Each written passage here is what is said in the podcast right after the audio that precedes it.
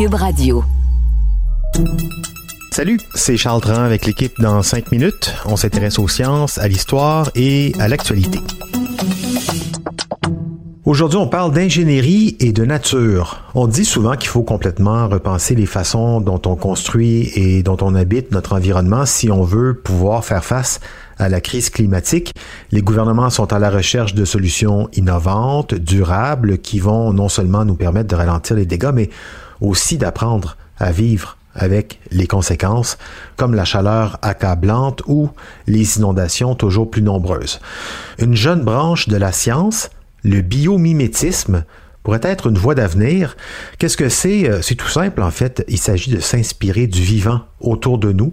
On l'a fait instinctivement depuis toujours. Pensez à Léonard de Vinci avec ses machines à voler qui reproduisaient la forme des ailes des oiseaux. Mais là, plus on connaît le vivant autour de nous, plus on peut s'en inspirer. Voici Sophie Croteau. Quand on parle de la crise climatique, on se rend compte qu'une grande partie des problématiques de l'Anthropocène ont été créées par des inventions humaines qui ne sont pas en accord avec l'environnement et qui exploitent les ressources naturelles de façon non renouvelable. Le plastique peut sembler une invention révolutionnaire, mais il est aussi extrêmement nocif, d'un côté parce qu'il est créé à l'aide du pétrole, et de l'autre parce qu'il ne se désintègre tout simplement jamais et vient donc perturber la vie des plantes et des animaux de façon permanente les scientifiques font de plus en plus appel au biomimétisme pour trouver des solutions qui protégeront l'environnement plutôt que de le détruire. Mais qu'est-ce que le biomimétisme? Le terme, inventé par la chercheuse Janine Benyus dans les années 90, veut tout simplement dire de s'inspirer de l'ingéniosité de la nature pour répondre à des problèmes humains. Par exemple, créer des textiles basés sur les méthodes de tissage des araignées et avec des fibres naturelles provenant des plantes plutôt que des fibres synthétiques. Dans le contexte actuel, on cherche donc à créer des processus qui demandent moins d'énergie et qui sont plus efficaces en se tournant vers la faune et la flore pour observer leurs méthodes. Voici quelques exemples révolutionnaires inspirés de ce qui était sous notre nez depuis toujours. Pour résoudre le problème de la quantité de déchets astronomiques qu'on ne sait plus où en fuir et des grandes demandes de l'industrie de la construction, la compagnie Biome a fait appel au plus grand recycleur naturel du monde, les champignons. En entraînant un mycélium à décomposer des plastiques, ils ont par le fait même créé un matériau résistant, flexible et durable qui peut être utilisé pour fabriquer des contenants, mais aussi un isolant 100% naturel et aussi performant que ceux qu'on retrouve en construction actuellement. Et pour répondre aux problèmes de chaleur qui étouffent les grandes villes, la firme d'architectes B H a regardé du côté des éléphants pour créer une surface rocheuse poreuse qui reproduit la peau des mammifères. Les murs des bâtiments sont donc faits de petites fissures où l'eau peut s'accrocher pour à la fois s'évaporer et refroidir l'intérieur sans climatisation.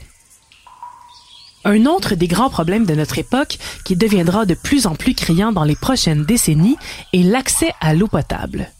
Une équipe de chercheurs de la compagnie Aquamodate s'est inspirée des diatomées, un type d'algues, et des aquaporines, une protéine transportante de l'eau, pour créer un système de filtration d'eau hautement efficace.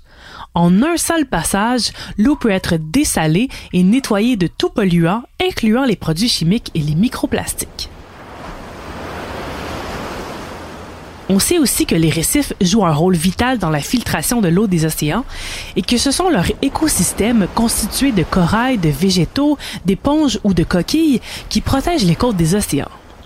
Mais partout sur la planète, ces récifs sont menacés et leurs habitants disparaissent, ce qui entraîne des conséquences catastrophiques pour la vie marine.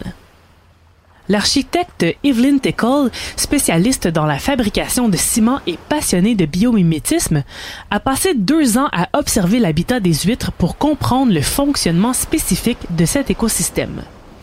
Elle a par la suite créé des structures faites d'un ciment mélangé à du carbonate de calcium qui permet d'attirer des huîtres et de leur donner un environnement propice à se reproduire et donc à continuer de jouer leur rôle protecteur sur nos côtes.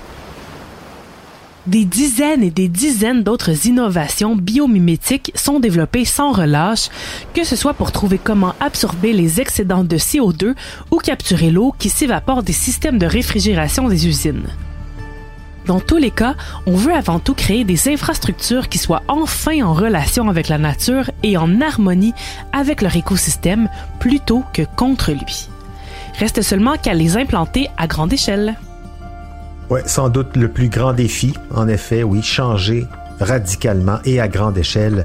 C'est jamais simple, même quand on sait que c'est une bonne idée. Merci Sophie Croteau, c'était en cinq minutes.